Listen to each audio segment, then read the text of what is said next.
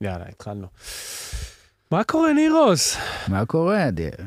רגע, מה הולך פה? מי זה? רגע, רגע, רגע, תן לי להסביר. היום יש לנו פרק אה, שבו אנחנו מארחים את ניר קאופמן. מה אתה אז אומר? כנראה שיש קצת בלבול, אני ניר זה הוא רגיל. ענה לי, אתה אומר. כן, כן. אה, לא הכנתם אותי מראש, אז ברוך הבא, ניר קאופמן. ספונטני לחלוטין. האיש תודה והאגדה, רבה, יש לו. ניר- ניר הרגיל, לא אגדות ולא נעליים, הרגיל, זה כן. בני אדם, אגדות זה מקסימום אגדה אורבנית. אגדות זה רק בסיפורים. כן. אנס קריסטן אנדרסון.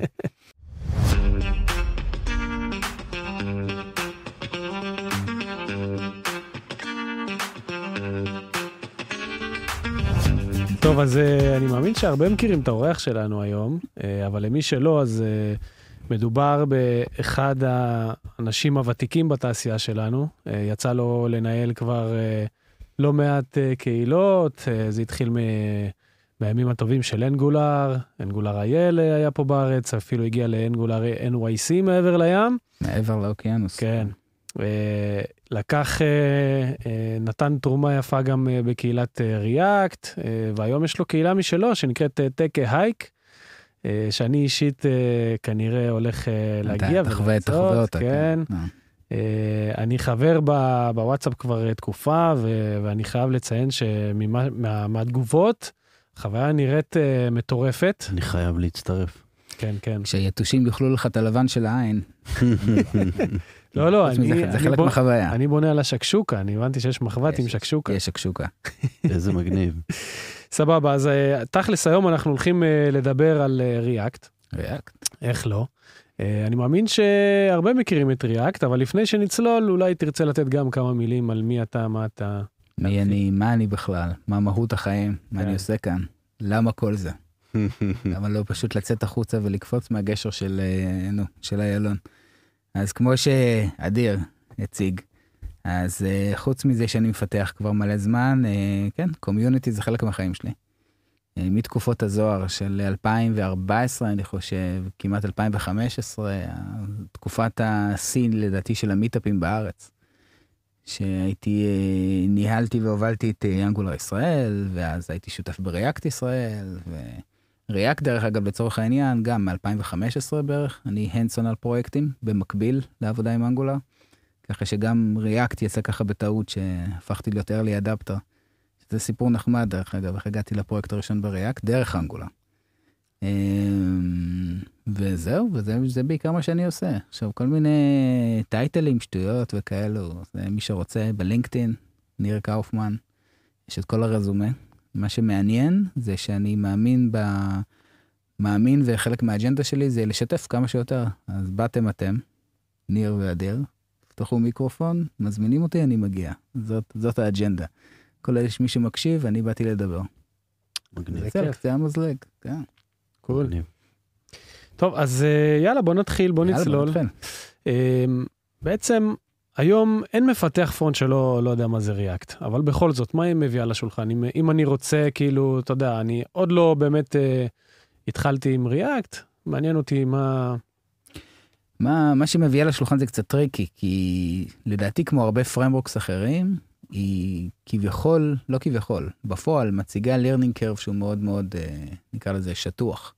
זאת אומרת, מהר מאוד אתה מצליח להבין את הקונספט, יש לי איזה פונקציה, היא מחזירה משהו שנראה כמו HTML, גם אם לא בטוח לגמרי מה זה. אה, מאוד מאוד friendly, ואני מהר מאוד יכול לבנות UI שאני רואה אותו על המסך. זאת אומרת, כמות ה boilerplate שצריך, נניח אם משווים את זה ל framework אחר שאני עובד איתו אינטנסיבית ל Angular, אז כמות ה boilerplate, כמות הקוד שאתה צריך לכתוב רק בשביל להציג משהו על המסך היא מינימלית עד לא קיימת. פונקציה return div, תראה משהו על המסך.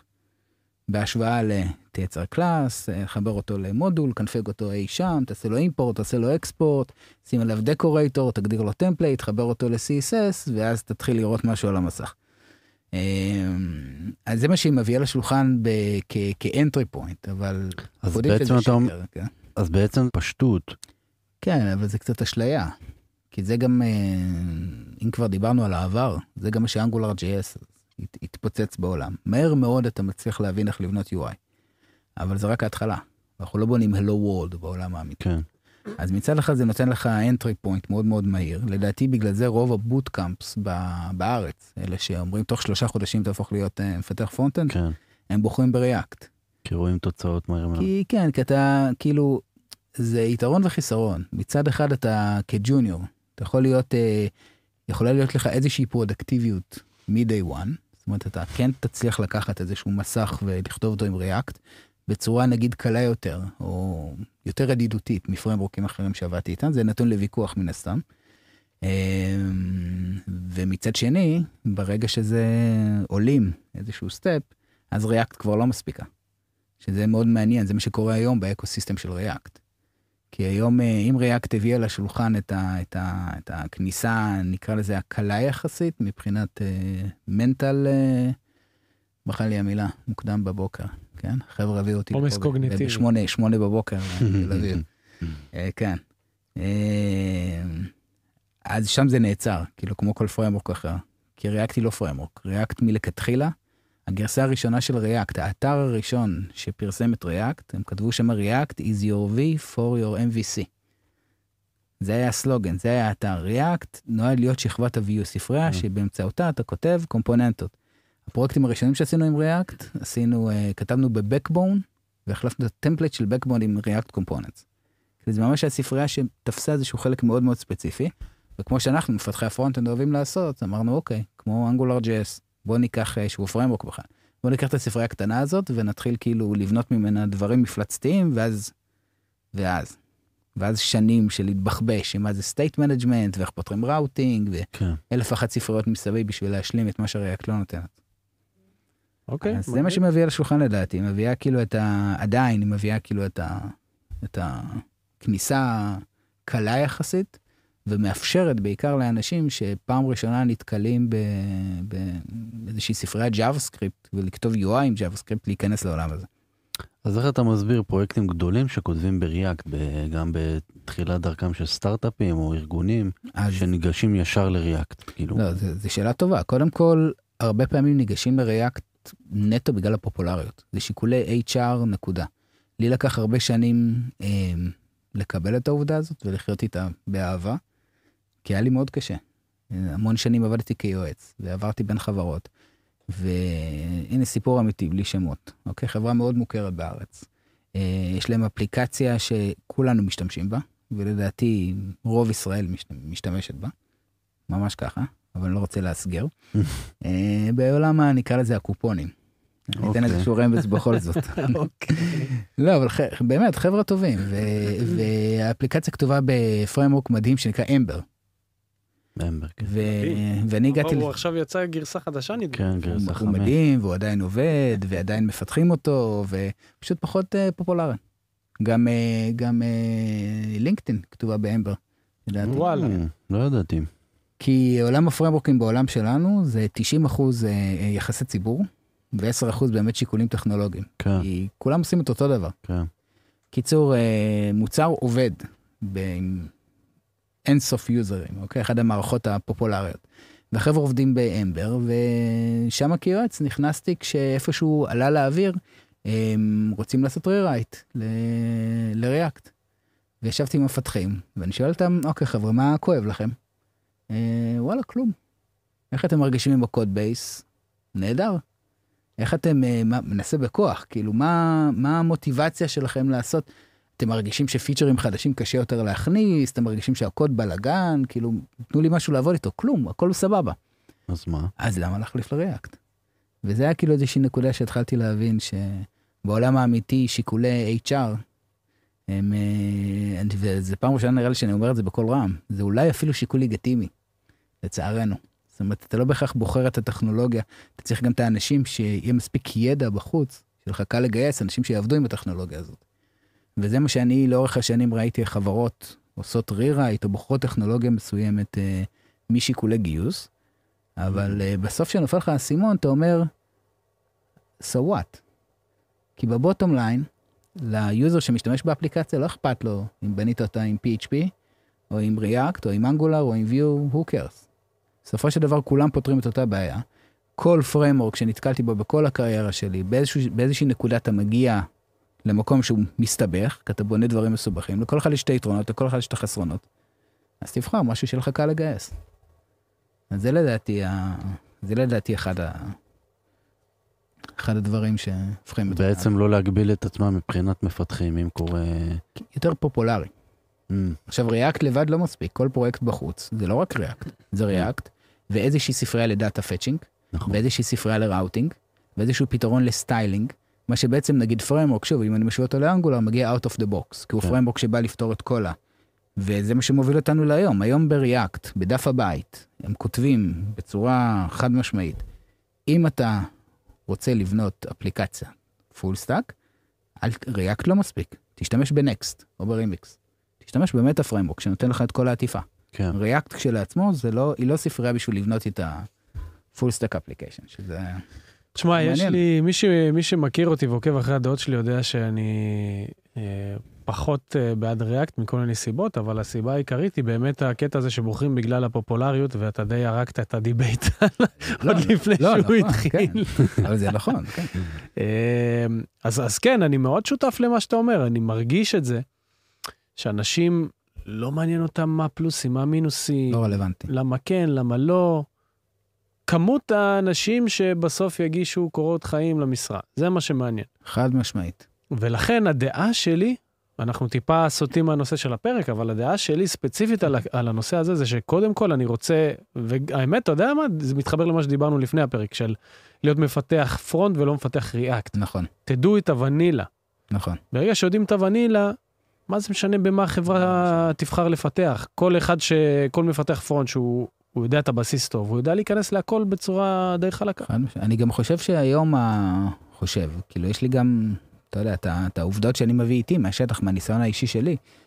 כל, ה, כל הפרמורקים אאודר, כאילו באיזושהי נקודה, כשאתה מדברים על פרפורמנס, כאילו לפני שאנחנו מדברים עכשיו על השלב הבא, הם כולם פחות או יותר באותו אזור. פעם זה למעלה, פעם זה למטה, בנקודות מסוימות זה מהיר יותר. בסופו של יום, תבחר איזה פרמורק שאתה רוצה. האיכות של האפליקציה זה אנחנו המפתחים, אנחנו יודעים להתעלל בכל פרמורק, בוא, בוא, bring it on, זה בכלל לא משנה. תביא לי view, תביא לי אנגולר, תביא לי ריאקט, תביא לי אמבר, אני אוכל לכתוב לך קוד קקמייקה, במיוחד שזה, תשמע, זה בסוף JavaScript, JavaScript, אתה יכול לעשות הכל. יכול לעשות מה שבא לך. אז מה בעצם השיקול, חלק מהשיקולים גם לעבוד עם React זה לגייס ג'וניורים שיודעים רק React, ואז אתה מוזיל משמעותית. אז הנה שאלה נהדרת, והיא סופר רלוונטית היום. כאילו, בעצם מה שאתה אומר זה... עדיף לך לגייס מפתח JavaScript או מפתח front, ככה הוא ייתן לך מענה בכל מצב. אז תראה, בתיאוריה כן. עכשיו ספציפית אנחנו בתקופה שכאילו כל השכבה הזאת שנקראת ג'וניורים כמעט נמחקה מהתעשייה, עד שהיא תתאושש מחדש. אז uh, לפני כמה שנים זה באמת היה המצב. זאת אומרת, כל בוטקאמפ עד היום לימד ריאקט, כן. זה היה ידע בחוץ, ואני יכול לגייס כל ג'וניור והוא יוכל לבנות לי מסך. כן.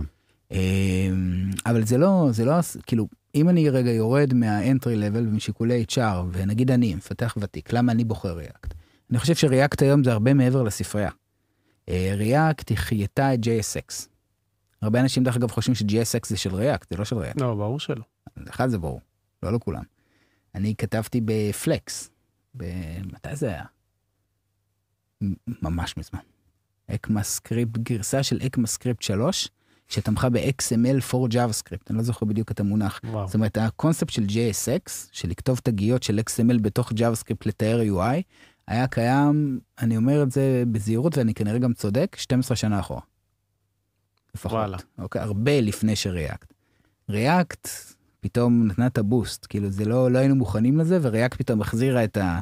לכתוב תגיות של אה, XML בתוך JavaScript. אה, שבואו, בינינו, כאילו, זה, קחו טכנולוגיות כמו PHP, כמו JSP, כמו ASP, זאת אומרת, כשכותב תגית ובפנים אתה כותב בשפה native את הלוגיקה שלך עם tag מיוחד, זה לא איזשהו משהו חדש. אבל ריאקט כאילו הכניסה את JSX. תסתכלו מה שקורה היום, בואו נקפוץ רגע קדימה. 2023, הדור החדש של הפריימורקים, אוקיי? קוויק, לצורך העניין, בחר JSX, נכון? שאני לא נכון, טועה, JSX. כן, כן. סוליד, אם אני זוכר נכון, JSX. אה, לא ריאקט, אבל JSX. זאת אומרת, אם כבר לריאקט הייתה איזושהי תרומה, ואם כבר יתרון, נניח, של להתחיל עם הספרייה ריאקט היום, זה ש-JSX הפך להיות סוג של... שתשלוט, תרגיש בנוח עם JSX, ויהיה לך יותר קל לעבור גם לפרמורקים מודרניים אחרים. מה הסיבה בעצם שעובדים עם JSX? כאילו, כש React אה, בא והחליטה לממש. זה עניין של טעם. אין איזה יתרון? לא, יש, זה, זה לא בדיוק עניין של טעם, כי, כי JSX בשונה לפרמורקים שמבוססים על templates, זה, זה שונה מבחינת אימפלמנטציה, מבחינת אפשרויות. נגיד הסיבה שפרמורקים שמשתמשים ב-JSX אה, הרבה יותר מהר הצליחו להגיע ל server side rendering, ש Angular עדיין נלחם איתו עד היום. Angular נניח אה, בצורה שבה הוא בנוי, היה פעם פרויקט שנקרא Angular Universal, עד, עד היום לא הצליחו לייצב server side rendering כמו שצריך. עכשיו זה יש איזשהו meta framework חדש שמנסה לתקוף את זה, ו React הייתה שם קודם. למה? אתה חושב שזה בגלל ה templating? template בסופו של דבר זה איזשהו string עצום, שצריך לעבור איזשהו parser, נכון. ולהתחיל להבין את כל ה notations, נכון? נכון. מה הכוכבית ומה ה directive ומה נכון. זה, ואז מתוך זה לפרק ולהבין, ולהפוך את זה ל plain JavaScript.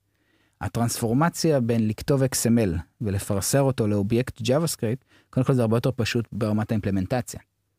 אתה מאוד מאוד בקלות יכול לכתוב קוד שהופך אה, מפרסר XML לאובייקט JavaScript.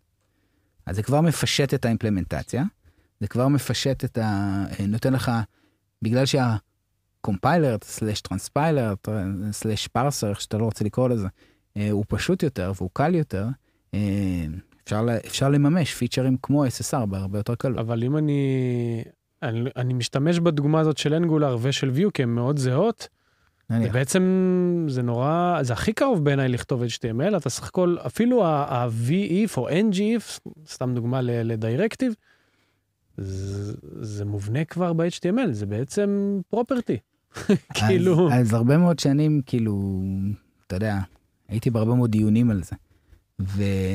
ושוב, אני מגיע מהעולם של אנגולר ועד היום אני עובד מאוד אינטנסיבי עם אנגולר. קרוב ל-HTML, נניח. כאילו, כשאני כותב באנגולר כוכבית, כי אני רוצה לסמן לקומפיילר משהו, אפשר להתווכח כמה זה קרוב ל-HTML. JSX הוא לא, הוא לא תוכנן להיות קרוב ל-HTML. JSX ב-definition XML ב-JavaScript. אז הוא דומה ל-HTML, אתה כותב את אותם פרופרטי, ושוב, גם פה אפשר להתווכח, אוקיי? ב-JSX אני יכול לכתוב on click. באנגולר אני צריך לכתוב אותו בסוגריים. בפרמורקים אחרים אני צריך לתת נוטיישן אחר. כן. ב-JSX לא, אני לא מדבר React, שימו לב, אני מדבר על JSX. JSX לא. JSX אני יכול לכתוב את הפרופרטי שאדום מצפה לו, כן. והוא as is. אז אפשר להתפלסף לזה, אני רק לא חושב שזה, אני פחות מסכים כאילו עם עניין של נוחות, זה לא עניין של נוח. לי נגיד מאוד מאוד נוח לכתוב template ב Angular. אני מכיר, לא, אני שלם. לא, בגלל זה לא אמרתי נוח, אמרתי עניין של טעם. אני, זאת אחת הסיבות שאני גם פחות התחברתי, זה, אני, אני הרבה יותר אוהב את, את הגישה של Vue ושל Angular, okay. אוקיי. בקטע הזה של ה templating, mm-hmm. לעומת JSX, אני לא אוהב JSX. בסדר גמור. בגלל זה אני אומר, זה עניין של טעם. אה, אתה לקחת את זה לכיוון של SSR, זה מעניין, אני פשוט חושב שכשהם בחרו את JSX, הם לא חשבו על SSR. אה, הם לא חשבו על SSR. זהו, אז... אז... הם העירו, אבל, אבל אם נחזור רגע נגיד סביב הנושא של React, מה שמעניין שקרה לדעתי, זה שפריימוורקים מודרניים מאמצים JSX. זאת אומרת שהתרומה של React לעולם ה front-end כן. היא כבר מעבר ל React. כן. גם פריימוורקים אחרים, אגב, גם Vue, גם Angular, אם מדברים כאילו על התותחים הכבדים, הם, הם גם לקחו, יש להם כל מיני טייקים שהם לקחו מ React והכניסו לפריימוורקים הגדולים. זאת אומרת, לפני React, הפריימוורקים הגדולים היו יותר כזה MVC, old school like, וכל ה functional programming ו composition, אלה דברים שהם אמרו, אוקיי, יש ספרייה קטנה, עזבו עכשיו פופולריות, עזבו, עזבו הכל. שכזה נתנה לנו כזה מחדש, כזה סטירת לחי קטנה. כן. רגע, אולי אפשר כאילו למנף יותר פונקציות, ואפשר לעשות את זה קצת אחרת, ובואו ניקח את זה לתוך הפריימוורקים הגדולים. כן. אז, אז בגלל זה אני אומר, התרומה של React היום, אני אגיד אפילו, אני אזרוק איזשהו statement אפילו יותר, אה, יותר מעניין להעביר. React כספרייה אין לה כבר שום משמעות מבחינתי.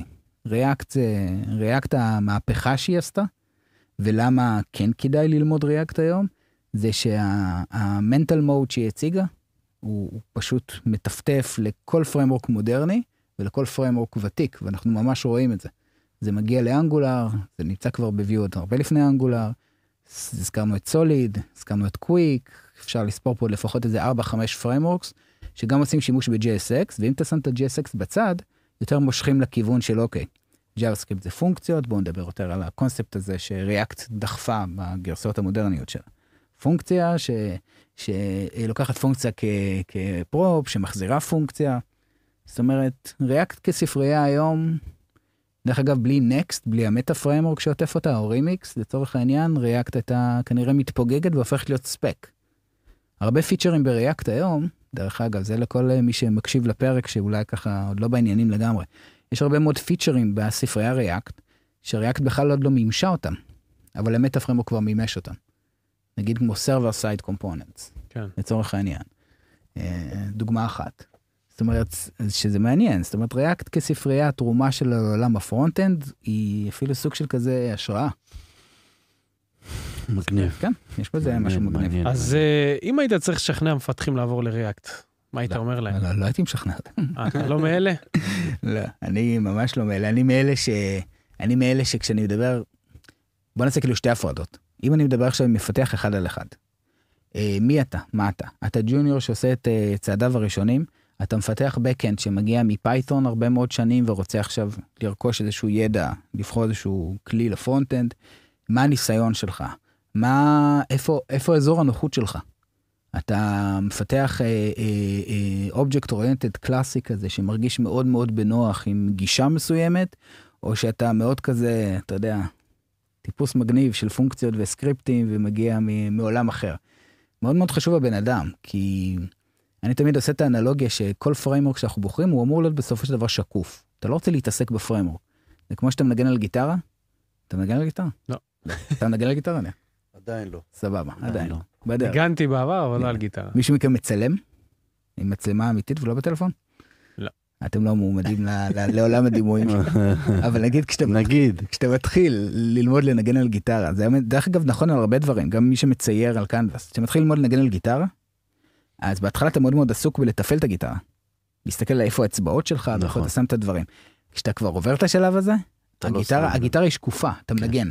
כשאתה מתחיל לצלם עם צילום מקצועי, מצלמות, אתה יודע, אתה, בשלבים הראשונים שלך אתה מתעסק הרבה בתפעול של המצלמה. כשאתה עובד, המצלמה לא קיימת. אתה מסתכל בעינית ומה אתה מצלם. והפילוסופיה שלי זה ש frameworks באותו הקשר, הם בסופו של דבר, אתה אומר איך היית משכנע.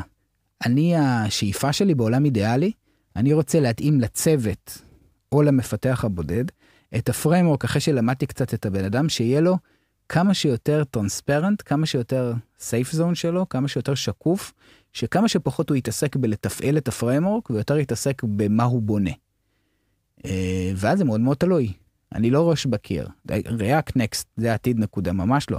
מחר אני יכול אה, לשבת עם אה, צוות שהם חבורה של אנשים שמגיעים מעולם ש, שלדעתי הרבה יותר יתחברו ל syntax של Angular ואני אמליץ להם לרוץ עם Angular. ומחרתיים זה יהיה חבר'ה שצוות או מפתח בודד שמרגיש הרבה יותר בנוח עם הסגנון של React, זה כנראה יהיה React. מאוד מאוד תלוי. חבר'ה נגיד שעבדו עם Ruby on Rails נגיד, מאוד מאוד יותר יתחברו לקונספטים של Next, לצורך העניין. conventions over configurations, file based router, כל מיני דברים שהם... אה, אז אני ממש לא... מעניין. אני לא מנסה לשכנע, אני מנסה להתאים. אז בעצם זה custom made, אתה בעצם מתאים לכל... אה, שואף.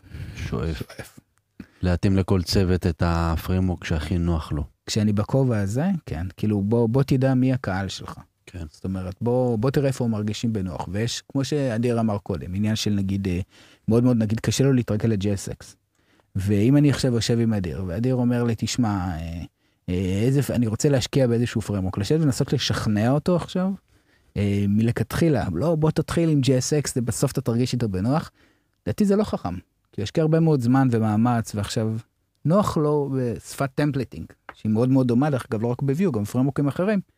מגניב, כי בסופו של יום, כשאתה בונה את האפליקציה, עם כל הספריות האלה שציינו, אתה כנראה תבנה אפליקציה ששוב, יהיה לך קשה במקומות מסוימים, יהיה לך קל במקומות אחרים, יהיה לך בעיות performance במקומות מסוימים, יהיה לך performance מצוינים במקומות אחרים, זה לא ממש כאילו fucking משנה. כן.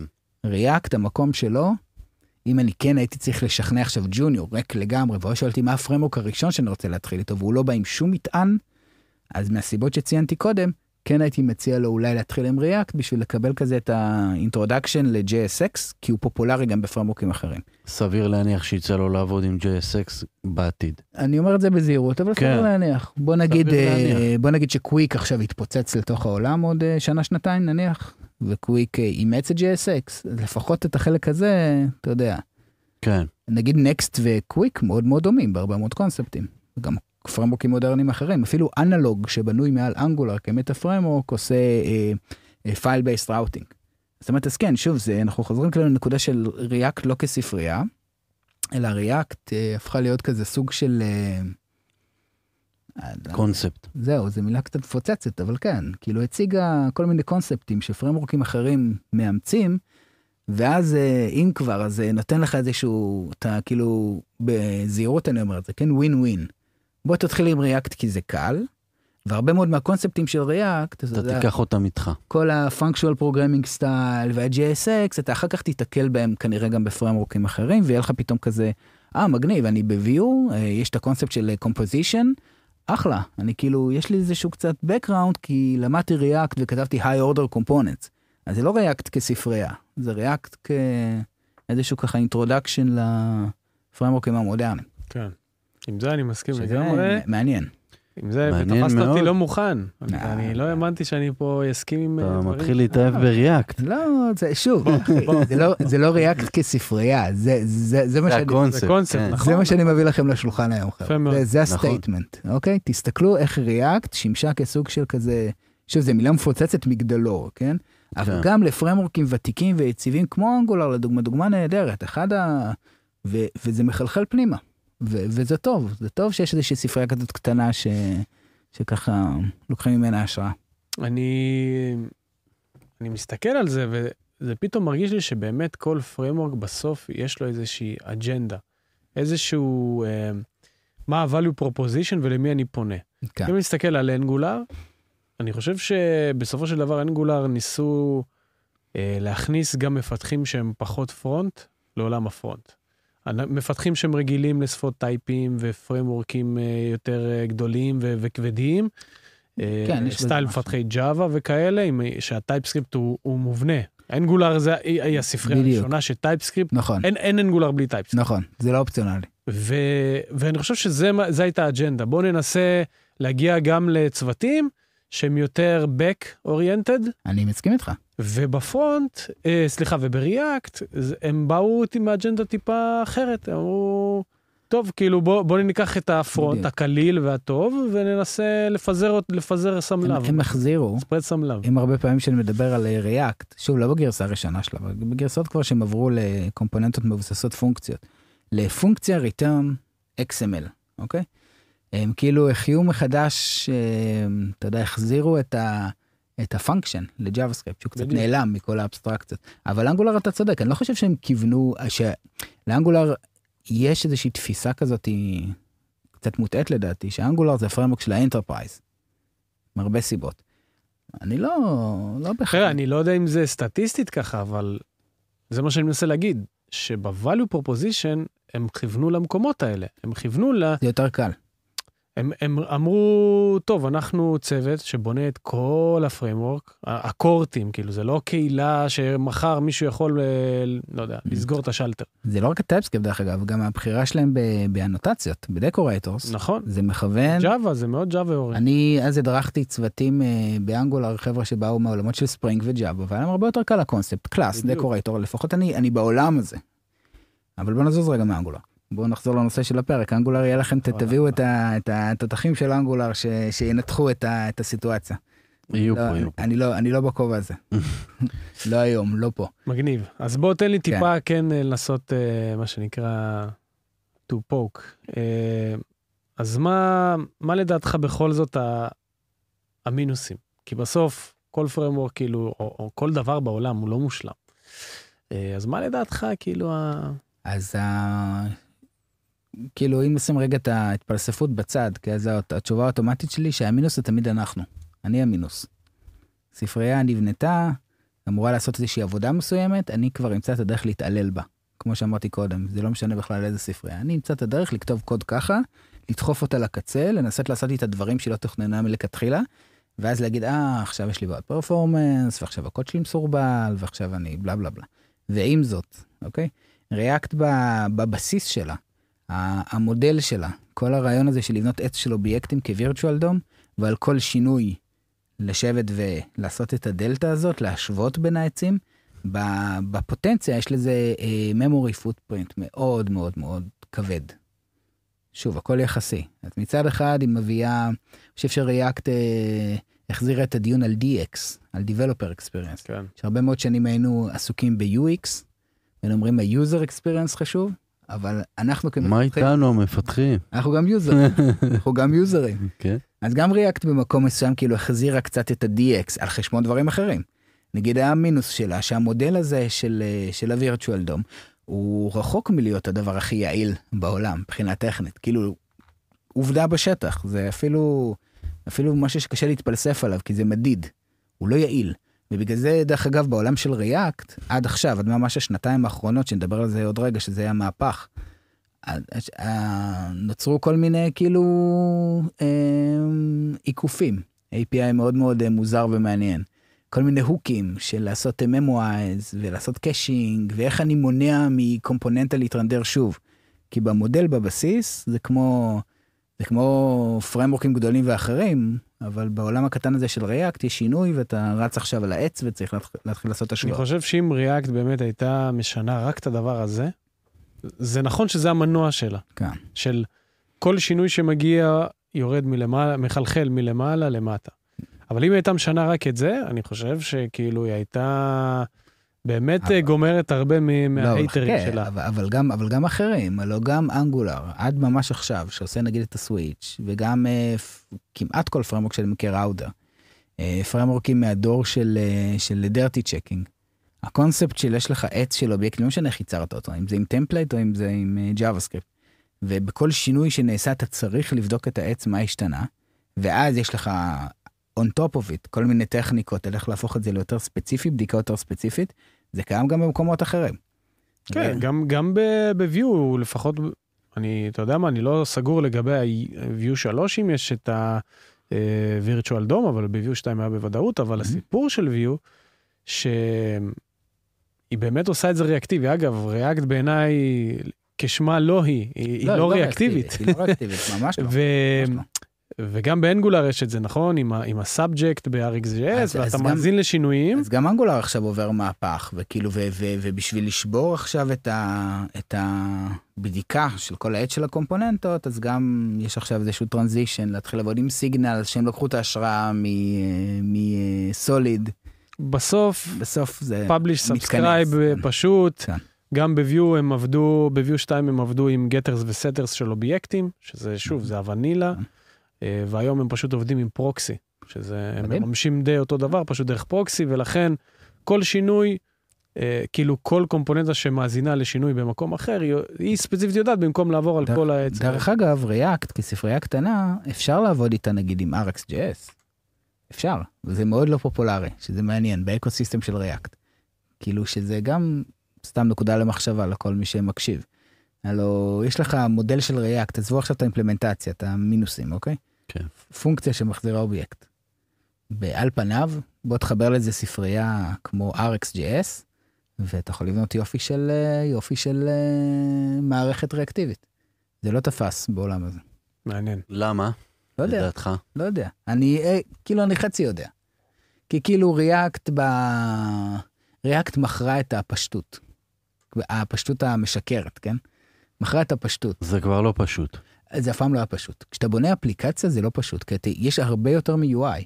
עכשיו מצד אחד הם שיחקו פה על שני, על שני, כמו שאני רואה את זה, שיחקו כאילו בשני כיוונים. מצד אחד הם הצהירו מ-day one, אנחנו ספרייה קטנה וממוקדת, זה היה הסלוגן, בשביל לבנות קומפוננטות. אנחנו מתעסקים רק בחלק של ה-UI.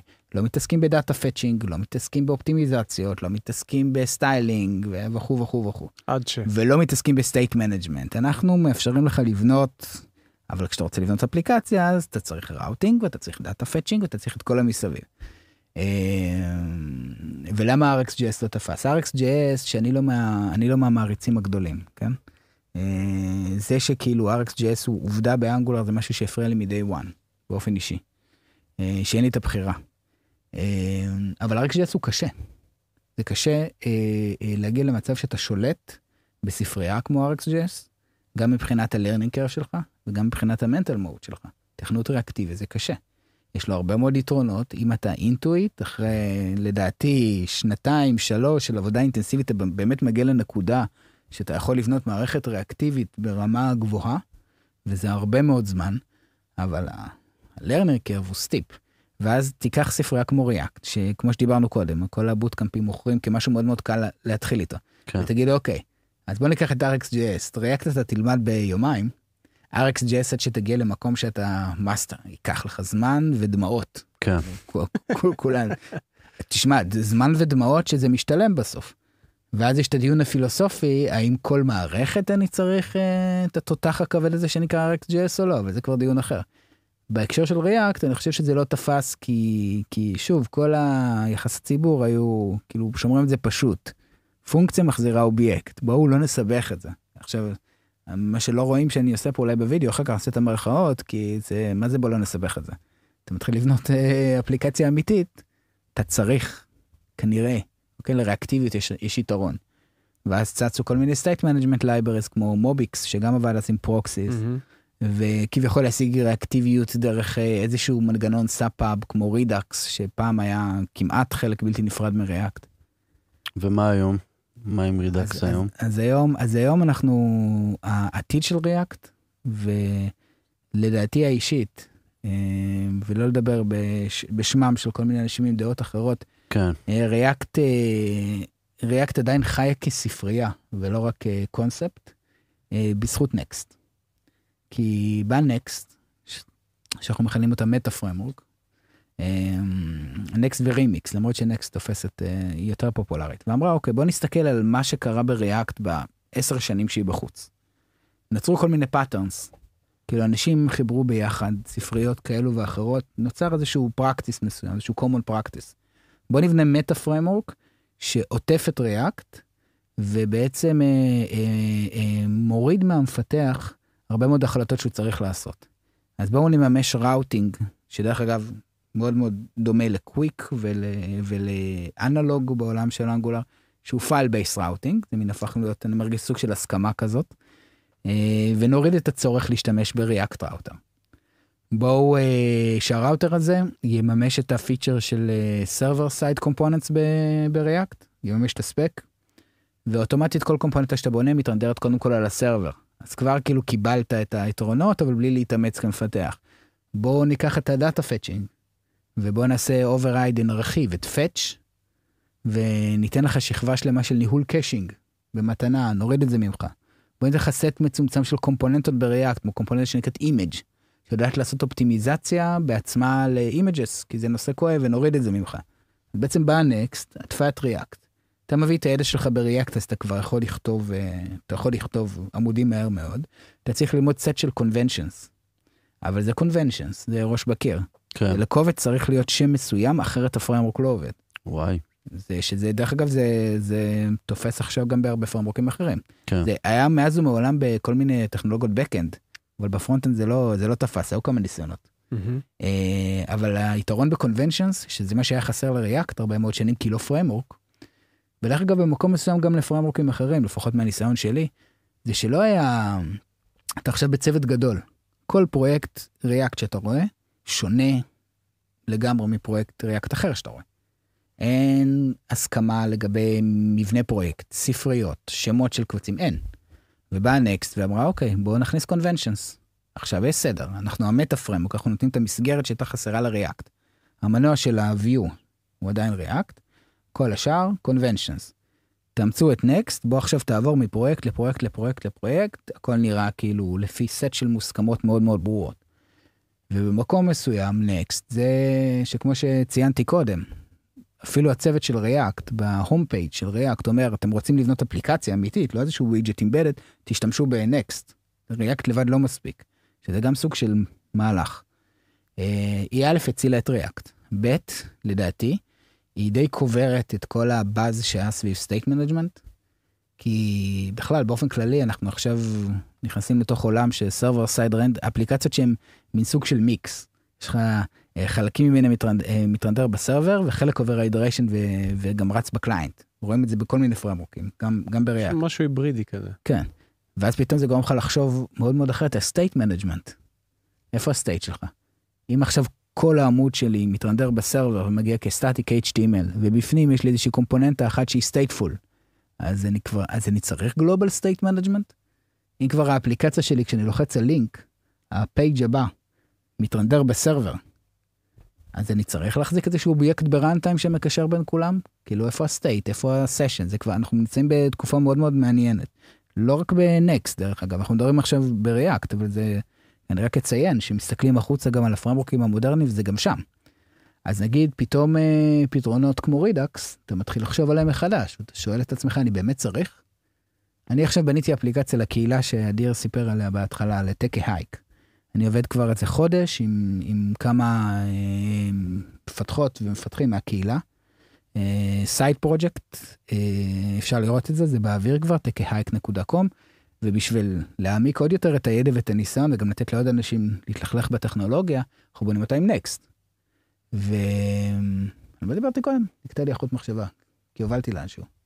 שבנית את האפליקציה של TechAHike עם... אחד אחורה אבל. עם Next. נקטע לי החוט. State management. State management, יפה.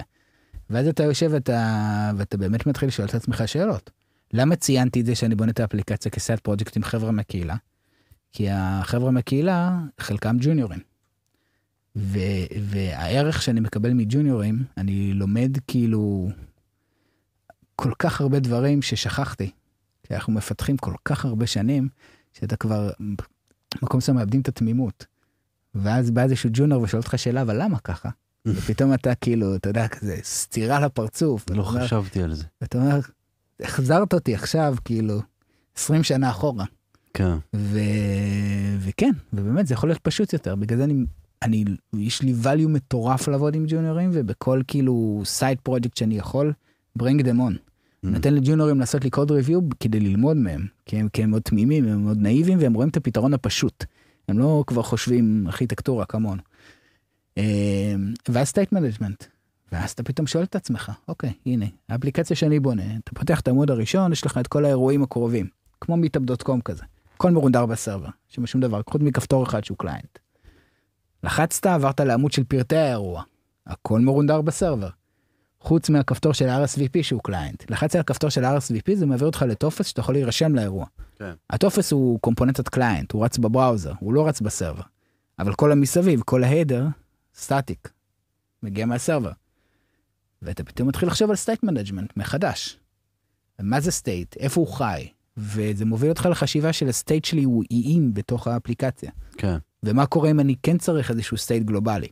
אז אתה מתחיל לחשוב, אנחנו עשינו לו abuse לכל ה global state management. התחלנו לזרוק הכל על איזשהו אובייקט גנרי בכל framework, זה לא משנה. כן. ופתאום אתה מתחיל לצמצם את זה, ואתה אומר, מה באמת צריך להיות גלובלי? authentication? לדעת אם יש לי current user מחובר? כן. נניח, אוקיי? מימשתי איזשהו theme כזה, dark light, סבבה. אם נמשיך את הדיון, שלושתנו פה, אני מבטיח לכם שנסיים בסוף עם רשימה של אולי איזה שלושה פיפסים שצריכים להיות גלובליים, ו-that's it. אז זה במקום מסוים מכנס אותנו בחזרה. אז מה שקורה היום בעולם של React, זה שהגיע Next שהוא מאוד פופולרי, ו framework, meta framework מקביל שנקרא רימיקס, ובמקום מסוים נתן איזושהי מעטפת ש... ש... ש... ש... לא, ברחה לי המילה, זה כאילו החזירה את React למקום מאוד מאוד טוב ונכון. כי React כשלעצמו כספרייה בודדת, standalone כבר לא מחזיק מים היום, עם כל האוסף ספריות שאתה צריך לתפור מסביב כדי להפוך אותו ל framework. זאת היה חסר לו ה framework. הקטע שאפילו על זה, כשאני מסתכל על זה, גם על הספריות שאני צריך לתפור מסביב, אין באמת איזה אמ, סולידריות סביב ספרייה אחת. סתם state management, כבר התחלנו את השיח על זה.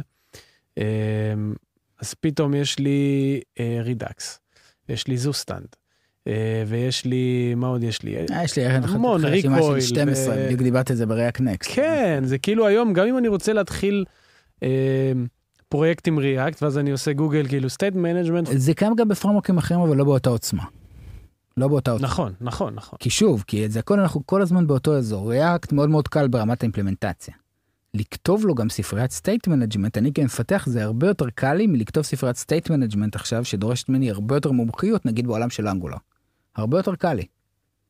ה entry level שלי בשביל לכתוב ספריית state management ל React, הרבה יותר, הרבה יותר, ברחה לי המילה, אבל הבנתם את הרעיון. קלה, כן. אז זה מה שבא Next היום, ובגלל זה דרך אגב, אם לא היה את ה next step של לעטוף את React ב meta framework, לדעתי React כספרייה היה הופך להיות אוקיי אם אני צריך לעשות משהו כזה quick and dirty איזשהו משהו כזה embedded איזשהו widget איפשהו React זאת אופציה מעניינת. אבל אם אני רוצה לבנות אפליקציה אמיתית אני כבר פונה ל... אני כבר פונה ל frameworks. אמ, ו Next בעצם לקח את ה... לקח את React והחזיר אותה למקום שבמקום מסוים זה היה הייעוד המקורי שלה. כן. ספרייה נוחה בסופו של יום, אה, דקלרטיבית, קלה ללימוד, אה, עוזרת לך להיות פרודקטיבי מאוד מאוד מהר, אבל מה ששומר עליך כל המסביב, כל הסיבוכיות מסביב, meta framework שנותן לך conventions ומממש עבורך הרבה מאוד uh, דברים מאחורי הקלעים, כמו שה frameworks הגדולים עושים. וזה איפה שאנחנו היום. אחת הסיבות אבל שהתקופה הזאת באמת מבלבלת, היא כי כמו שאתה אומר, נכנס לעמוד של React אה, ואומרים לי, לך תעבוד עם Next. אתה אמנם סייגת את זה, אני מאמין שגם הם סייגו את זה, באם אתה צריך אפליקציה שיודעת לרנדר. אבל אז, אני, אני בתור מפתח, אני שואל את עצמי, למה שאני להתחיל מזה כל הזמן? אתה לא יכול לעבוד עם נקסט בלי שאתה יודע ריאקט. לא, בוא נגיד שאני יודע ריאקט. מדהים, אז למה לא להתחיל עם נקסט? שאלה מצוינת. אוטומטית. שאלה מצוינת. למה לא נקסט אוטומטית? יש לי, יש לי גם תשובה נהדרת. יאללה. נקסט אה, uh, לדעתי uh, היום אה, כשחברות נמצאות בנקודה של האם לבחור נקסט או להתחיל אה, באלף מרכאות, כן, הנה למצלמה ונילה ריאקט, כי זה לא נגמר ונילה ריאקט, כבר דיברנו על זה, זה ייגמר בריאקט וזה מיליון ספריות מסביב בשביל לבנות אפליקציה. כן. אז כאילו מה שעולה לדיון זה, אני צריך SSR, אני לא צריך SSR. והמילה SSR היום היא קיבלה מין כזה, לפחות ממה שאני חווה, כן? זה לא אמת מוחלטת, אבל מה שאני רואה סביבי. SSR, אסוציאטיבית, באה עם המילה SEO. אה, אני באפליקציה שלי, ב dashboard שאני בונה, אני לא צריך SEO, לא מעניין אותי. אז אני לא צריך server side rendering, אז אני לא צריך Next. אז בוא נבנה אותה עם React, ו React Router וכל המסביב. אדיר פה, לא יש מצלמה שמכוונת עליך, שיראו איך אתה מהנהן. ואני בא לחבר'ה האלה ואני אומר, אבל hold it, עזבו אתכם SSR מבחינת SEO. בואו לא נדבר על SEO, לא מעניין אותנו. SEO, למי שמקשיב ולא סגור על מה זה SEO, Search Engine Optimization. להיות חשוף לגוגל, סבבה? הכל מרונדר סטטי ויותר friendly למנהל חיפוש. לא מעניין אותי SEO. מה כן מעניין אותי? מעניין אותי performance. וכן, כשהרבה חלקים מהאפליקציה שלך יכולים להתרנדר בצד השרת, לעשות caching ל static assets ולהגיע בצורה מיידית, לא רק Next, Qwik עושה את אותו דבר, אבל לקחת את זה אפילו step אחד רחוק יותר, עושה serialize ל state לתוך ה-HTML שלך, אתה משיג performance. רגע, אבל אני יכול להשיג את זה גם בלי Next. קשה יותר. בסוף static assets, בוא נגיד שאני בלי Next. Cacheable HTML.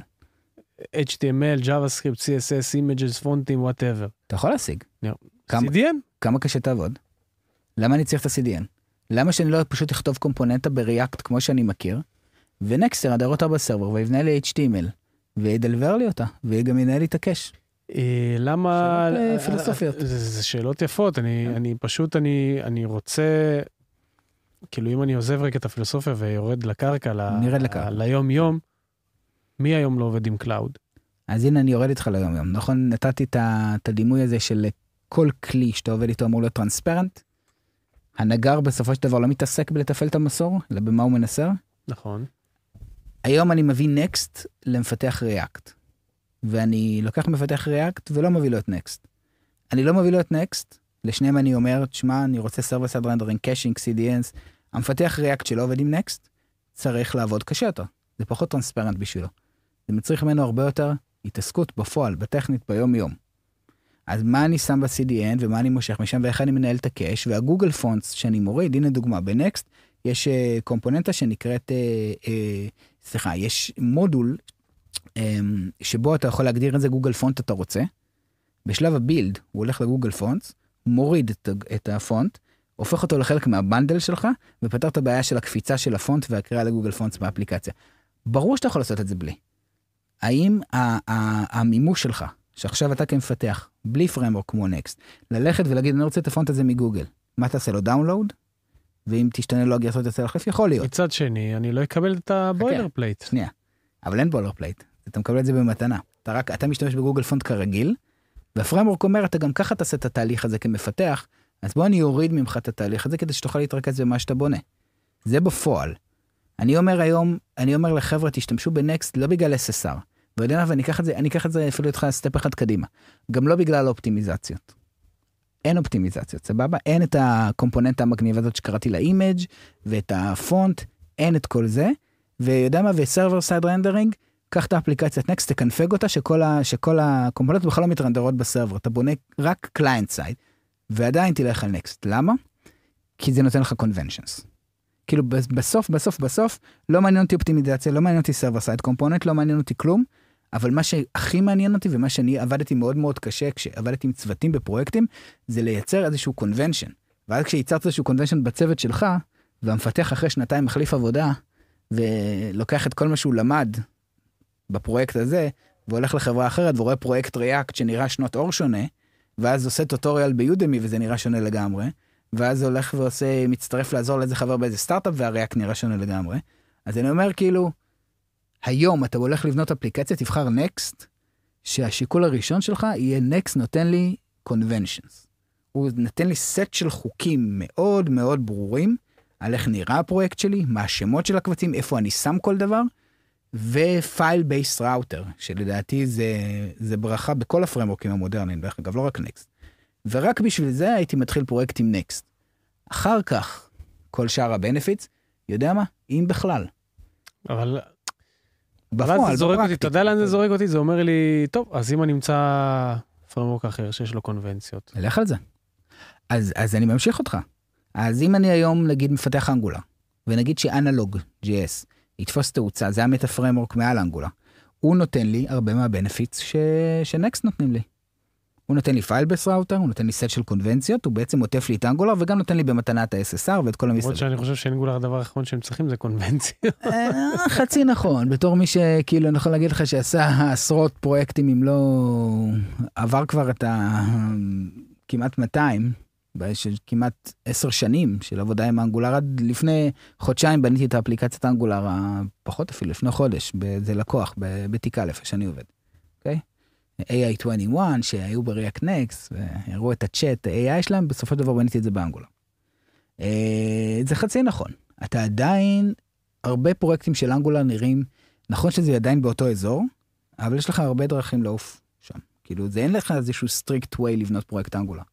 יש לך יותר מוסכמות מאשר, אתה יודע, ספרייה שאתה בונה. אה, אבל אם כאילו נחזור לדיון, אני מסכים איתך. בוא נגיד, אה, אם אתה מחליט לאמץ את Qwik, אתה לא תבנה אפליקציה ב Qwik בלי Qwik City.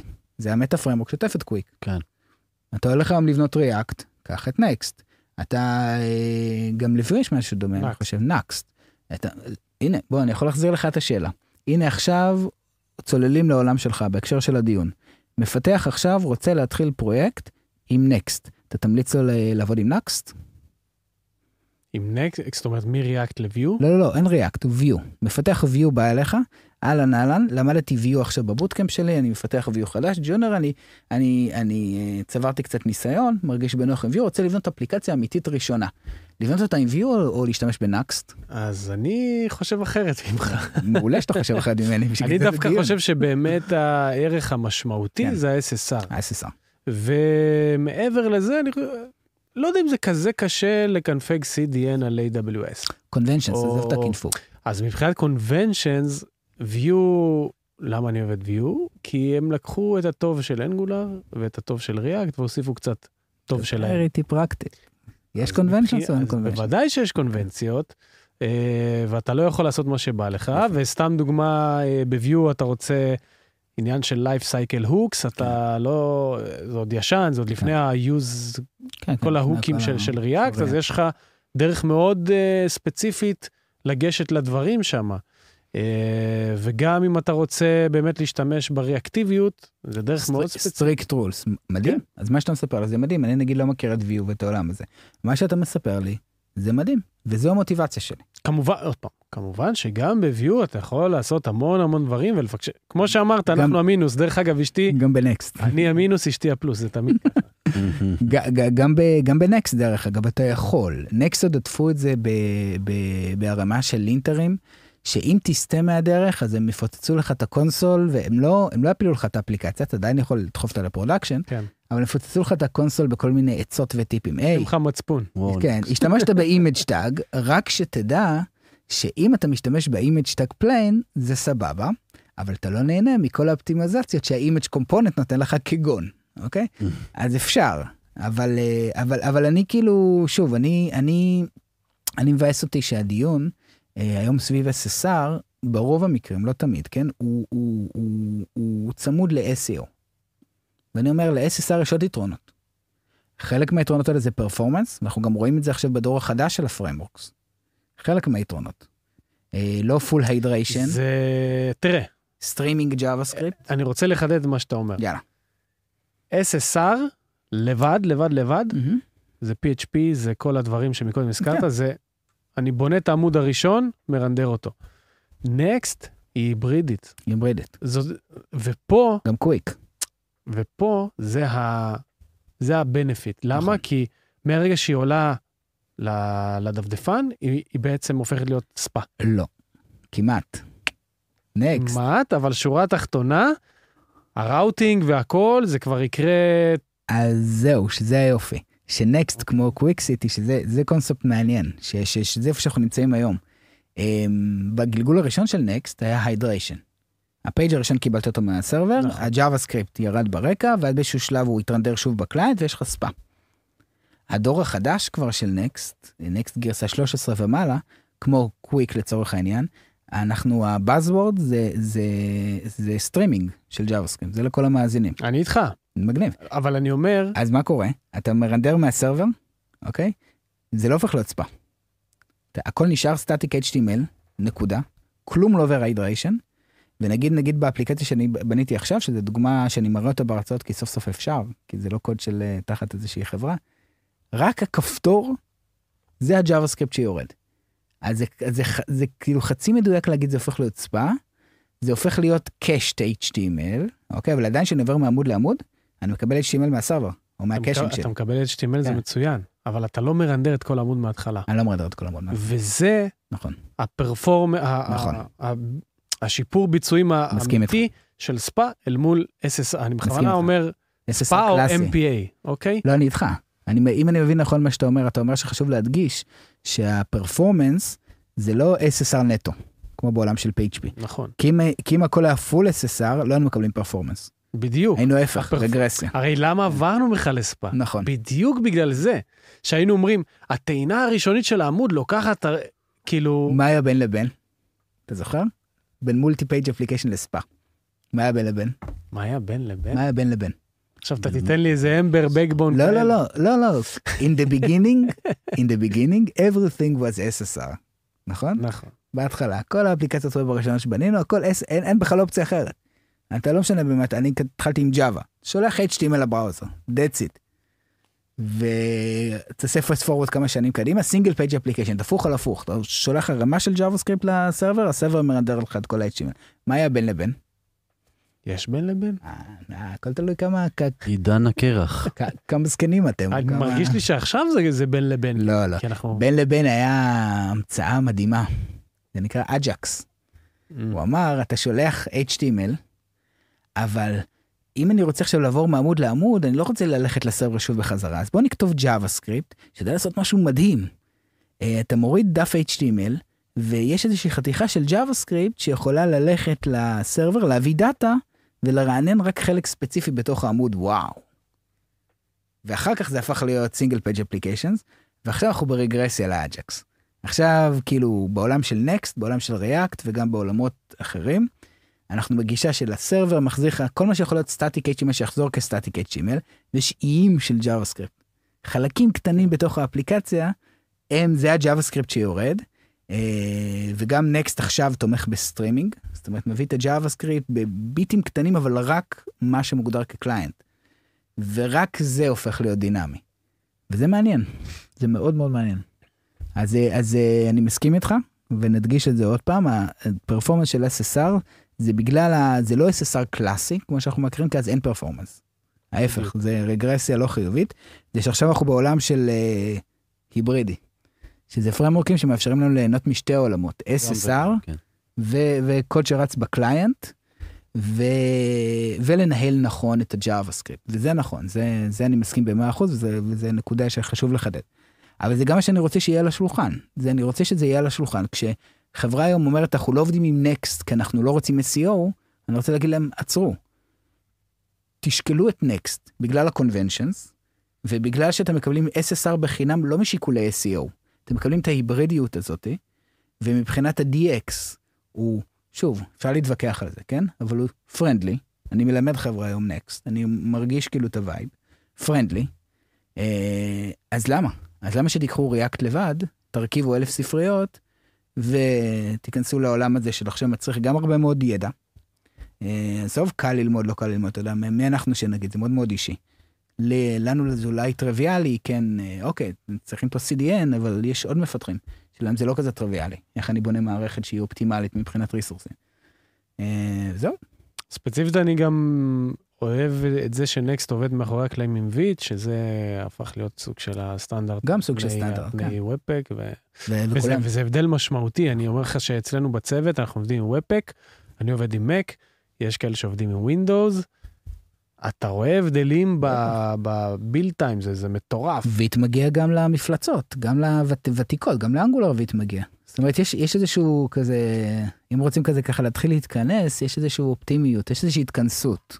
אני מקווה שזה באמת התכנסות, כי כבר חווינו את זה פעם, אבל זה מין תחושה כזאת שעכשיו איפה שאנחנו נמצאים, אז, אה, אז אה, SSR זה לא מילה גסה כבר היברידי, בוא נדגיש.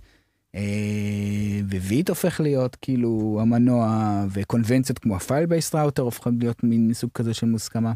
אבל ב bottom line, כאילו, אם, אם נגיד מדברים על לאן React הולכת, כאילו, ו- ומה העתיד, ואם היא תישאר uh, עוד שנים, אז כאילו... אז מה שאני אומר, זה מה שאמרתי כבר קודם, שכאילו Next זה... React הייתה חיה עוד הרבה זמן בתור קונספט, בתור ספרייה שבאה וככה נתנה איזה זריקת רענון כזה לעולם של ה front-end, וכולם לקחו השראה. עשו את זה בהרבה מקומות, אגב, עשו, האימפלמנטציה הייתה הרבה הרבה יותר טובה, אבל ההשראה מ React. זה אי אפשר לקחת ממנה. אז לא לקחו את ה virtual DOM ואת המימוש המאפן שלו, אבל לקחו את הקונספט, אז לקחו את ה-JSX, אז לקחו את ה composition, אז לקחו את הטקים, שזה אי אפשר לקחת ממנה, וזה, נראה את זה עוד שנים רבות, את הקונספטים של React. React עצמה כספרייה, היא, היא לדעתי העתיד שלה שהוא כבר קורה, זה היא חוזרת למקום שלה להתיישב כ building block, כספרייה לבנות UI, אבל בשביל לבנות אפליקציה, אתה צריך framework שעוטף אותה, והשחקן המרכזי שאנחנו רואים היום זה, זה Next, שבאמת בזכותו React עדיין קיימת, הוא אפילו לוקח כאילו את ה specs ים של React שעוד לא מימשו ומממש אותם. זאת אומרת, הוא לוקח את הרעיון הזה של ריאקט כמציגה קונספט אבל אנחנו כבר נממש אותו, ואז כשהוא יגיע לריאקט, אתה יודע, כבר ניישר קו, כן. שזה מאוד מאוד מעניין. אז בזכות נקסט, ריאקט כספרייה תהיה איתנו עוד הרבה זמן, וריאקט עם כל הטקים שלקחנו ממנה, אנחנו רואים את זה בפריימורקים המודרניים. תחיה לנצח בליבנו. גלשנו לזה פרק של שעתיים וחצי, לא? אבל הייתי צריך להזהיר אתכם, זה קורה כשאני... אה, עברנו את השעה, אפשר להמשיך להיות כמה... שמע, אנחנו נותנים פה אחלה ערך, אז אני מאמין שכל מי שישמע... אני מקווה. ייהנה. תגיד, ניר, לאחרונה רכשה חברת אה, ורסל את אה, נקסט, שופיפיי, שרכשה את רמיקס. מה השיקולים לדעתך בלקנות טכנולוגיה ספציפית כ- כענקית טכנולוגיה כמו שופיפיי נגיד? אגב, גם, גם נטליפיי את גצבי. נכון. וזה, יש פה כאילו איזשהו נו, קורלציה. נו ברור. חברות קלאוד uh, קונות uh. חברות של, של SS, שעושות את ה-SSR. נו ברור, כי הם מס- מסתכלים, כי כל אחד רוצה שיהיה לו את הפרויקט אופן סורס המגניב, זה טוב לברנדינג. Mm, זה לא, עזבו אתכם שטויות, מה, ו- ו- ו- ואנגולר של גוגל, אז מה, זה, זה, זה, זה ימנע ממני, זה, זה יהיה במערך השיקולים שלי. זה שגוגל עומדת מאחורי אנגולר, ומחר אה, ייקחו את החבר ה... כן, אבל לא קצת למה... גזען, הם הביאו יפני, קוריאני, סיני, נראה לי סיני. סיני? גם אתה לא יודע, אז אני בסדר. כן, אבל e-commerce כמו. Shopify שניגשת לקנות את רמיקס. נו. מה השיקולים? למה לא... למה דווקא רמיקס? כי רמיקס זה חבורה של מפתחים מאוד מאוד מוכשרים, שבנו כלי שהוא אה, פופולרי, שיש לו הרבה מאוד יוזרים, שזה ה entry point, אבל בסופו של דבר, כשאתה מתחיל להשתמש בכלי, שכמו של, יודע מה, עזוב, למה סיפורים באוויר? סיפור האישי שלי, אוקיי? ברגע שאימצתי את Next, נחשפתי לעולם של Vercel. איפה אתה חושב האפליקציה שלי היום אה, יושבת? Mm, ב Vercel. זה בדיוק זה. מדהים. זה הכוונה שלהם, זה המטרה שלהם. בזכות זה סביר שכאילו... להניח שגם באיזה command פשוט, האפליקציה command כבר? ב Vercel. אפילו לא command אחי. אתה רק חושב על deploy, היא כבר ב Vercel, ודרך אגב על האתר החינמי שלהם, למרות שאני גם משלם להם את הכמה דולרים שהם רוצים באיזושהי נקודה, כי אני מרוצה. כן. והקטע, הקטע המעניין לדבר עליו, שאני יותר מבסדר עם זה. עכשיו, אני לא חייב, אני לא חייב, אני יכול לעשות deploy לאפליקציית Next שלי איפה שבא לי. אני, ה Vercel שאני משתמש בו כרגע הוא עדיין החינמי. אני גם יכול דרך אגב להישאר חינמי. האתר החינמי שלהם מאפשר לי לבנות בטח, בטח כמו side project כמו שלי, כן, וה pricing שלהם, באמת, זה לחברה רצינית 20 דולר בחודש זה קשקוש. כן. אה, וזה אחלה. נגיד דרך קוויק, לפני קוויק, לפני שפ... ש... ש... שגם יצא לי קצת אה, ל...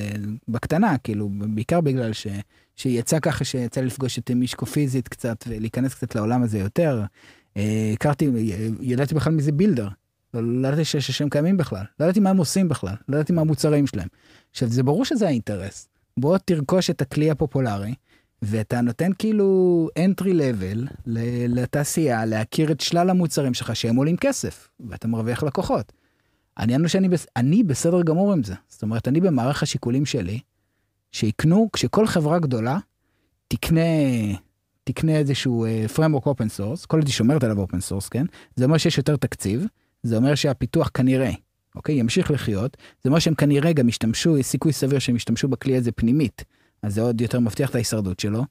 וזה שהם עשו את זה בשביל לחשוף אותי למוצרים בתשלום שלהם, אהלן וסהלן. אני אגיד לך מתי זה יהיה בעייתי, לפחות בעיניי, ברגע שהם יעשו את המעבר או השימוש של מתחרים שלהם באותו פרמורק יותר קשה, זאת אומרת, הם יקשו עליי, למשל, להשתמש נכון. בנטליפיי. אז אולי. זה יפחיד אותי ויעצבן נכון, אותי. אבל אני צריך לחכות ולראות. כי זה לא בהכרח. יש סיכוי, אני מסכים איתך, אבל אני לא...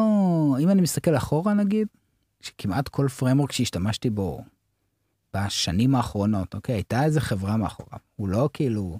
הוא לא היה ממש פרויקט כזה, אתה יודע, לוחמי חופש של ה open source, אה, אה, או כאלה שמחכים שיקנו אותם, או כאלה שכבר קנו אותם, אוקיי? אה, לא זכור לי שכאילו שנתקלתי ב... נגיד, אני יכול לתת לך דוגמה מכיוון אחר. אה, וואי, ברח לי השם. Strapi.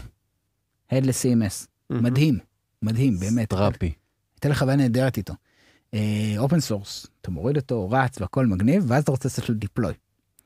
אם אתה עושה deploy ב Strapi, שזה עולה טונה של כסף, וזה 100 דולר בחודש, אתה בכלל לא מרגיש את ה deploy. יש לך הד ל-CRM תוך שנייה וחצי. אני אמרתי זיבי, אני לא רוצה לשלם להם כל כך הרבה כסף. אני רוצה לעשות לו deploy, לא יודע, ב Heroku בשביל איזה 5 דולר. ירקתי דם ואת השיניים וזרקתי את Strapi לפח. אוקיי, אז הנה, דוג... הנה כן. דוגמה קלאסית ל- ל- למה, ש... למה שתיארת. זה כאילו, זה literally קשה, והם הם כאילו בסדר. הם אומרים, אוקיי, בוא ניתן לך tutorial לעשות deploy במקום אחר. אתה רק רואה את ה tutorial הזה, בא לך למות. כן? אבל אם תעשה deploy אצלנו, one click, וזה באוויר. עשו לך vendor lock. יפה. ו- דרך אגב, עם Next זה לא ככה. Next עשיתי deploy, ושוב, אני מאמין, רוצה להאמין, אי אפשר לדעת, אני לא חוזה את העתיד, אבל התחושה שלי זה שוורסל לא הולכים לכיוון הזה. אני חושב ש... שנקסט ג'ס עושה את העבודה נהדר, חושף את החבר'ה למוצרים שלהם בתשלום, אה, שבסך הכל לפחות בינתיים, לדעתי האישית, זה גם value ש... ש... שמדבר אליי. ואני מחפש את הנוחות בסופו של דבר. אני אשלם לזה ואני אשלם לזה, הכל שאלה של מחיר וכמה קל לי. כי לפעמים שיותר קשה זה הרבה יותר שווה לי לשלם אפילו כפול. אה, אבל אין לי בעיה עם זה. אז אין לי בעיה עם זה שאח- ש Shopify יקנו את Remix וש Vercel יקנו את Next ושיבוא מישהו ויקנה את, אה, את Vue, זה לא... אותי זה לא מעניין. כל עוד זה נשאר open source, לדעתי זה רק benefit, כי הם כנראה יתחילו גם להשתמש פנימית, מה שיבטיח את ההישרדות ואת הפיתוח של ה framework. ו... ועל הדרך, וואלה, כן, אתה יודע, אני fucking 2023. אני, אני אה, רוצה, אה, אני מבחינתי כבר מכרתי את ה privacy שלי מזמן. Hmm, אני רוצה להיחשף לכמה שיותר מוצרים שעושים לי את החיים קלים. כן. אני כאילו בתור ניר, אני מעריץ מספר אחד של פרסומות ממוקדות, תטרגטו אותי, אבל נכון. תעשו עבודה טובה. כן. מעצבן אותי שלא מטרגטים אותי נכון. כשמטרגטים אותי נכון, בואנה, לא רק, הנה, כל מי שמקשיב, כמות הדברים שרכשתי בחיים שלי מפרסום ממוקד, היא מטורפת. ואני נהנה מכל רגע. אני, אני, אני, כשאני רואה פרסום שקולע בדיוק למה שאני צריך, אני אומר, וואו. כשהתחלתי לעבוד עם Next, ולפני זה בכלל לא ידעתי מה זה Vercel, והייתי עושה deploy לאלף ואחד, מ DigitalOcean, דרך Heroku, שגם הם התחילו לקחת כסף, וחיפשתי איזושהי, איזושהי פלטפורמה חינמית כזאת שנותנת לי CI, CD והכל. לא הייתי יודע מי זה Vercel בחיים שלי, אם Next הייתה נשארת איזשהו פרויקט open source של מישהו, אולי הייתי מגיע להם בחיפוש בגוגל. אז, אז, אז, אבל זה, זה גישה לחיים. אגב, אה, שיקנו כולם את כולם. מרק צוקרברג אה, בטוח מקשיב לפרק הזה, זה גם על ריאקט, גם אה, אתה מתארח, אז. הוא יטרגט אותך יפה עכשיו. שיטרגט לא, תראה, המכשירים מאזינים לנו עכשיו, אבל אני כבר, אה, אני כבר לקוח של ורסל, אתה יודע, כן. אני כבר אז אתה משלם. יכול להזמין אותו לדו-קרב. מאסק. העולם שלנו מעניין גם ככה. קיצר, אז לשאלתך, כן, שיקנו, ומה דעתי, אני חושב שבבוטום ליין זה לגיטימי בסופו של דבר. נטו מיתוג. לא מת... יותר ממיתוג. כן, חשיפה למוצרים בתשלום. כן. הם מרוויחים בסופו של דבר אנשים משלמים חדשים. מעצימים את המוצר, את המותג. בסדר. כן, בסדר. כל- עוד הם ישמרו על נכון. נקסט מפותח, אני מסכים. וישקיעו משאבים בלדחוף אותו קדימה, וישמרו עליו open source, ושוב, ולא בצורה מכוונת, כמו הדוגמה שנתתי שאני מרגיש ש Strapi ממש עשו את זה קשה, אה, בצורה מכוונת, יהפכו את ה deploy של Next למאוד מאוד קשוח בכל אופציה אחרת, אני איתם. שיעודדו תחרות. אם הם ישנו את הגישה פתאום, ופתאום Next תהיה כאילו, אוקיי, בחרת Next, אתה מתחתן עם Vercel, ואם אתה לא מתחתן עם Vercel, אז לך תקרע את התחת. אה, אז יכול להיות שאני, זה יהיה במערך השיקולים כן. שלי. טוב. נראה לי שהגענו לסיום. כן, היה פרק מטורף. אני נהניתי. גם אני. כן, כן. כן. ניר, כן, אתה כן, נהנית? כן, לגמרי. איזה- פרק מעניין. אבל רגע, עוד לפני. הסוף. איפה, איפה, איך אנחנו כאילו... סבבה, אז, אז בהמשך לשיחתנו, אה, אין לי privacy bullshit. אז כל מי שמקשיב לפרק, אני... אז אפשר כבר את כתובת אה, ביתך. אה, טלפון. אפשר. ניר, אה, יש לי, יש לי, יש לי אה, אתר קטן, ניר נקודה life, מאוד פשוט, עם גצבי. דרך אגב. כי הוא קרס, מה שעובד ומה שהכי מהר. מגניב. אה, יש שם את כל הלינקים. אה, כן, יש הרבה resources. בזמן האחרון אני קצת יותר אה, ממוקד ב Next, אה, מבחירה. מדי פעם אני בוחר את זה ככה framework. אה, אז יש יותר תכנים על Next, אה, פחות תכנים על Angular בזמן האחרון. אה, כמה מילים על React ישראל? איך אפשר אה, להגיע ל... אני כבר לא? מעורב. אני אוקיי. כבר לא מעורב. אז ו- רגע, אז על זה- חי ב Meetup.com, קבוצת React ישראל. אה, אני כבר לא קו-אורגנייזר שם, אבל מיטאפ.קום. כדאי- רגע, כדאי אה, לעקוב. אה, הרצאות שלך, אבל בטח ביוטיוב, כל הריאקט נקסט. הרצאות ביוטיוב, אה, מכל מיני כנסים שאני מסתובב בהם, שאני מדבר בזמן האחרון אה, סביב נקסט. כאילו זה Mm. הרצאות שלי עם או... או כבר כל מיני פילוסופיות ודעות של אה, מפתחים מזדקנים, של אה, מה אני חושב שכן ומה אני חושב שלא והפרספקטיבה. שלי. לא, כי זה הכי כיף, כשאתה מגיע לנקודה שאתה יכול לקטר וזה לגיטימי. אבל לא רק לקטר. מדליק את הסיגר ומתחיל לבקר טכנולוגיות. לא, בכיף, לא, לא, לא כבר טכנולוגיות, אתה יודע, שאתה מקבל פרספקטיבה אחרי שאתה כבר, אה, כן. תראה, רק ב front-end לבד, לדעתי, ספציפית, לבנות כאילו אפליקציות client side, אני עושה את זה 12 שנה, עוד לפני הרקע של, של, של הלפני. כן. והרבה מאוד שנים בתור היועץ מסתובב, ובחברות פרויקטים, וכאילו אתה חווה הרבה, אז אתה מתחיל לפתח כל מיני דעות, שזה לגיטימי. שאתה יכול לפתח אותם אחרי שעשית קילומטראז', אתה יכול להסתכל ולהגיד, אוקיי, פה אני מסתכל על הסיפור שלי, אתה יודע. ויש חבר'ה שמתחברים לזה, זה אחלה. בכל מקרה, יש כל מיני פרויקטים שאני עושה מדי פעם, כמו React Ladies, שהיה מגניב, עכשיו שתי, נכון. שני סבבים, שזה workshop של יום שלם חינם, זה ספציפית לנשים בלבד. אני מתחיל עכשיו אה, סדרה של, אה, בתקופת הקורונה עשיתי סדרת YouTube שנקראת Angular on the Rocks, שזה היה נגמר ב-48 שעות אה, של YouTube live, אה, של אנגולר הארדקורים, תוך כדי שאני אה, אה, משתכר מוויסקי. אז עכשיו אני מתחיל את הסדרה הזאת מחדש עם, אה, עם אה, נקסט. אה, אז אה, אם תעקבו תוכלו לראות אה, אוטוטו, כנראה שבוע הבא אני כבר אתחיל, גם כל פרק הוא שעתיים. Next on the rocks. לא, זה נקרא Next, Next Jess in the Battle. מגניב. זה הפעם לא יהיה עם וויסקי, זה יהיה עם יין זול מהסופר, הכי זול שאני יכול למצוא, זה חלק מהקונספט. אני שברתי את השיא, לא, יצאתי 2 ב-18, וואו. כן. אז זה יהיה המלצות על יין לא זול. ממליץ זה- לך לשתות אותם. שתיתי, שתיתי. אבל זה גם משהו שכאילו הוא coming up, ששידור חי, שעתיים פרק, הכל live לגמרי, עם שאלות תוך כדי, ב Next. של live coding, ש... שכמו שעשיתי הארדקור על אה, 48 שעות על אה, Angular, זה יהיה אותו דבר, אותו עומק. זאת אומרת, להיכנס לכל הפינות, וזהו, וחבר'ה, מיטאפים קדימה. זאת אומרת, אני מתארח היום בעיקר, יש את קהילת טקי הייק, שזה הקהילה שמשלבת... אה, טיולי אה, שטח וטכנולוגיה. לא, האג'נדה היא קצת יותר מזה. יותר מזה, זה לחשוף את, ה, את התעשייה של ההייטק, אם כאילו נשים רגע בצד את החלק הטיולי, זה לחשוף את, ה, את התעשייה שחיה במרכז, הבועה שלנו, לפריפריה. ובמיטאפים האלו אה, אנחנו מגיעים למקומות, ל, ליוזמות טכנולוגיות ופרויקטים טכנולוגיים ממצפה רמון, דרך אה, ירוחם, ועד האחרון שהיה במרכז לחדשנות בצמח בכנרת, ומגלים שיש הייטק גם במקומות שבמקרה הטוב עוצרים לעשות פיפי בדרך לאילת, ומגלים שאנשים חיים שם, ומגלים שיש אה, קהילה ויש תעשייה, וזה האג'נדה האמיתית. אז יוצאים הרבה חבר'ה מהמרכז, מגיעים למקומות נידחים בארץ, ומתנתקים. אז עושים meetup, ואז אחרי ה meetup כבר לא חוזרים הביתה. כבר נשארים ועושים את כל ה mingling וה networking, אבל כמו טיול שנתי. כן. מסביב למדורה עם אה, גיטרות, ו- וממש מכירים אחד את השני. ובבוקר ממשיכים לטיול ג'יפים, שזה תחביב אחר שלי. מדהים. אה, שזה עוד יותר גיבוש, זה כאילו זה meetup שהוא כאילו לוקח את ה networking, mingling, אבל היכרות, כן. חיבורים של התעשייה. נגיד לא יהיה Techie Hike ב- ביער בן שמן. כן. אבל כן יהיה במדבר יהודה ויהיה ב- באחרון היה בדרום רמת הגולן. ה meetup הקרוב שאדיר פה אה, הולך אה, לדבר בו. אה, זה כנראה יהיה שיתוף פעולה עם שתי קהילות שחיות בעמק בית שאן, שבכלל לא ידעתי שהן קיימות, בטח של כפר תבור, של הייטקיסטים. ופעילות. ולבוא ולשמוע על איך אה, בן אדם שרוצה להיות הייטקיסט, רוצה לעבוד בתעשייה, אבל גם רוצה לחיות בכפר תבור, רוצה כן. ירוק, רוצה, אתה יודע, שיהיה לו את ההזדמנות לאיזה אווירה פחות לוחצת, ואיך הוא חי, איך הוא עושה את זה, איפה הוא עובד, כאילו, כמה, כמה כסף הוא מרוויח, אתה יודע. כן. ו- ואלה דברים שהמיטאפ הזה עושה.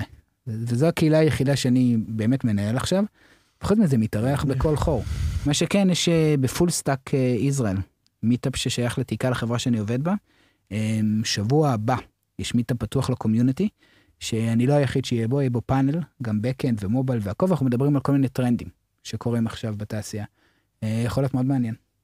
חופשי, פתוח, חינם. כל מה שאתה מדבר רוח בו. אחי, זה יוצא... לא, לא, לא. רק אני, עזוב אחי, אני קטונתי, יש, לא. יש, עוד אנשים. אתה יודע, אני מרים, מרים קצת. זה בכיף. בכיף, מביך אותי, אבל לא. וזהו חבר'ה, בא לכם לעקוב, בא לכם לשמוע אותי, אה, שימו את השם בגוגל, אין לי פרטיות. אגב. מי ש- מי שעוקב טיפה אחרי ניר, יודע שיש לו איזה תקופה בשנה שהוא יוצא לטור הרצאות בינלאומי, אחי. כמה תקופות, אבל אני כבר זקן, אחי, אני כבר לא... רגע, כמה מילים על ריאקט ניו יורק. הייתה תקופה, הייתה בקטנה. תקופה נהדרת. אז עשיתי רילוקיישן לניו יורק, אוקיי. אה, והקמנו שם מאפס, מכלום, נגד כל הסיכויים. בארץ אולי אני קצת פנים מוכרות, כי לפני הרילוקיישן הייתי מאוד מאוד פעיל בקהילה, כמו שדיברנו, Angular ישראל ו React ישראל. אה, ובניו יורק הקמנו מיטאפ from scratch, קראנו לו React NYC, שתוך חודש הפך להיות כאילו אחד המיטאפים אולי הכי גדולים ופעילים בעולם. עם אה, שני מיטאפים מינימום בחודש, בדרך כלל היה כל שבוע מיטאפ עם מאות אנשים. וזו הייתה חוויה, הייתה חוויה גם להכיר את תרבות אחרת, וגם uh, להתחיל from scratch community, כשאתה אנונימי לחלוטין, באיזה עיר של uh, מיליארדים, ואף אחד לא רואה אותך ממ... נשמע הרפתקה, ואף אחד לא רואה אותך ממטר, אז זה גם הרפתקה אישית, כן. אה, וגם אה, הרפתקה של איך אתה בונה באמת קהילה מאפס במקום מאוד קשוח, כי זה לא... בפרק זמן די קצר האמת. של, של כלום וחצי. כן. כאילו עד עכשיו אם נכנסים ל-React NYC במיטאפ.קום רואים את ההיסטוריה וזה פסיכי, כאילו זה ממש כאילו אירועים מטורפים. אה, הייתי שותף שם ביחד הקמנו כנס אה, שנקרא React Week, שזה הכנס הראשון בעולם שנמשך שבוע שלם. שהתחלנו אותו מחפש את המטמון במנהטן, דרך וורקשופים, יואו, עד מגניב. כנס על וואו. שפת הנהר, כן. יואו. וזה שיעור, זה שיעור טוב. איזה... כאילו חזרתי לארץ עם הרבה תובנות, כאילו פלוסים ומינוסים. כן. הכל היה קצף ודובדבנים. ברור. אה, וכן, וקהילה זה אחלה, ומיטאפים זה אחלה, וידע צריך להיות חופשי. ואני חי את זה, וכשמזמינים אותי אני בא, וכשרוצים לשמוע אני מדבר, וכשיש לי מה לשתף אני משתף, בכל אמצעי, ואני ממליץ לכל אחד אה, לעשות את זה בכל שלב בקריירה שלו. איזה אה, כיף. זה ה bottom line. Sharing. כן, ידע זה פתוח חופשי לכולם, אחי. זה, כל השאר זה... אז כמה מילות סיום שלנו. יאללה, דברו. אה, אם אהבתם את הפרק, אה, אז איפה שאתם מה, ישר מקשיבים לנו... ולעניין.